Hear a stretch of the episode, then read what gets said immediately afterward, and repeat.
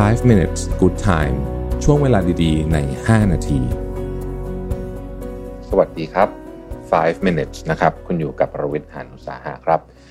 วันนี้เนี่ยนะครับผมเอาบทความมาจาก Jerry Rumor นะฮะ ที่ชื่อว่า four daily habits that turn ordinary days into extraordinary days นะฮะ เป็นนิสัยนะฮะที่ทำให้วันที่เป็นวันธรรมดาธรรมดากลายเป็นวันที่ไม่ธรรมดาขึ้นมาได้นะครับ ข้อที่หนึ่งเขาบอกว่า physical exercise คือการออกกำลังกายนะฮะคือเขาบอกว่าการออกกำลังกายโดยเฉพาะการออกกำลังกายที่ค่อนข้างหนักเนี่ยนะครับ จะทำให้วันแย่ๆของคุณเนี่ยนะฮะกลายเป็นวันที่โอเคได้นะครับเขาบอกว่าการออกกำลังกายเนี่ยมันช่วยทำให้สมองคล้ายๆผ่อนคลายนะฮะคลายเครียดแล้วก็หลั่งเอนโดรฟินต่างๆ แล้วยิ่งถ้าออกกำลังกายค่อนข้างหนักนะฮะ มันจะเหมือนกับใส่เพิ่มพลังงานเข้ามาแล้วแล้วปัญหาต่างๆเนี่ยจะจะลดลงนะครับเขาบอกว่าวันที่เขามีปัญหาทางธุรกิจหนักๆปัญหาเรื่องงานหนักๆเนี่ยนะฮะเขาจะไปยกเวทครับยกเวทนี่ก็เป็นการออกกำลังกายหนึ่งที่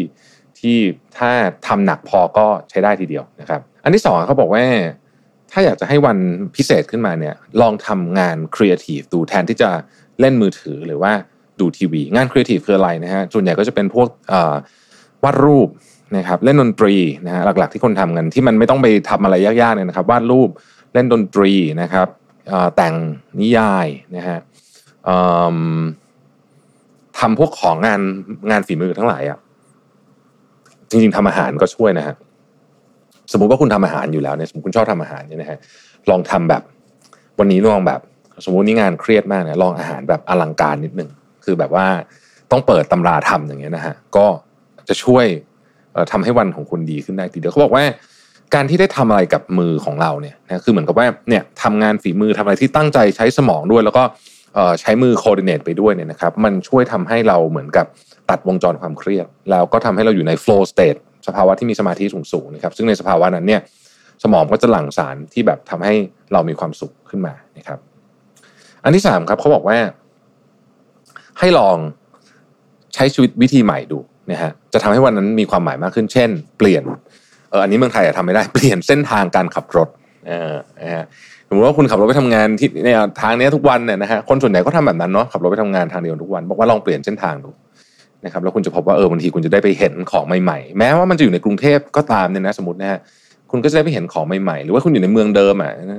ขับรถอยู่เมืองเดิมแต่ว่า ถ้าลองเปลี่ยนทางดูจะได้เห็นของใหม่ๆอาจจะได้ไปเจออะไรที่เราไม่เคยเห็น ถ้าเราไม่ได้ผ่านทางไหนนานแล้วเนี่ยนะฮะชาวบ้านเราเนี่ยบางทีไปอีกทีหนึ่งเนี่ยเฮ้ยมันไม่เหมือนเดิมเนี่ยเราจะงงเฮ้ยมีร้านใหม่มีอะไรเต็มไปหมดเลย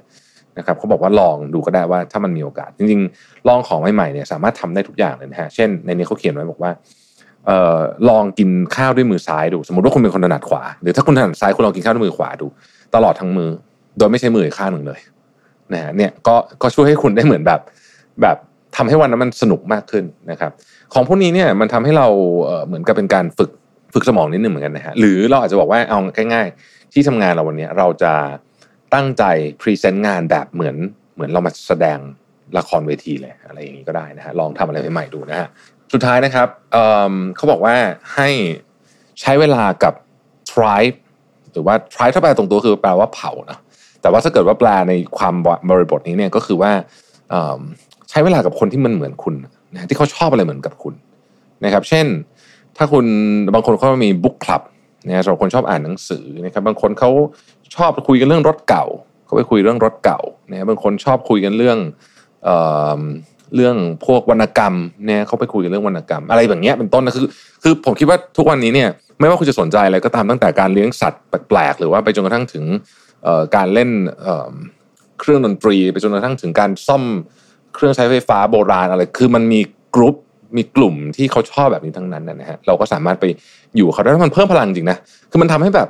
อย่างอย่างผมอะผมเป็นคนชอบรถใช่ไหมผมก็จะไปคุยในกลุ่มรถยนต์ที่ที่ผมชอบอะแล้วก็เฮ้ยบางทีเราได้เหมือนแบบได้ผ่อนคลายจากโลกที่เราทำงานเครียดๆนะฮะมันก็สนุกดีเหมือนกันนะผมว่ามันก็เป็น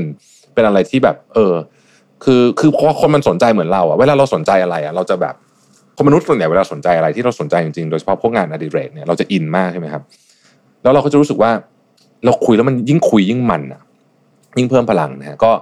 ก็ใช้เวลากับพวกนี้บ้างผมก็จะทำให้วันนั้นเป็นวันที่พิเศษมากขึ้น แล้วถ้าเกิดว่าเขามีมีติ้งอะไรกันนะครับ สมมติว่า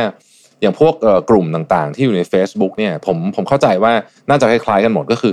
เขาก็จะอยากจะนัดเจอกันบ้างเป็นบางครั้ง อาจจะปีหนึ่งครั้งหนึ่งอะไรแบบนี้นะฮะก็ไปกับเขาก็ดีนะฮะก็ได้รู้จักคนใหม่ๆด้วยแล้วก็ได้ไปคุยกับคนที่ชอบของเหมือนเรานะมันดีนะฮะสนุกดีไปแลกเปลี่ยนความรู้กันนะครับ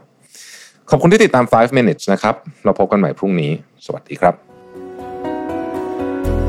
5 minutes good time ช่วงเวลาดีๆ ใน 5 นาที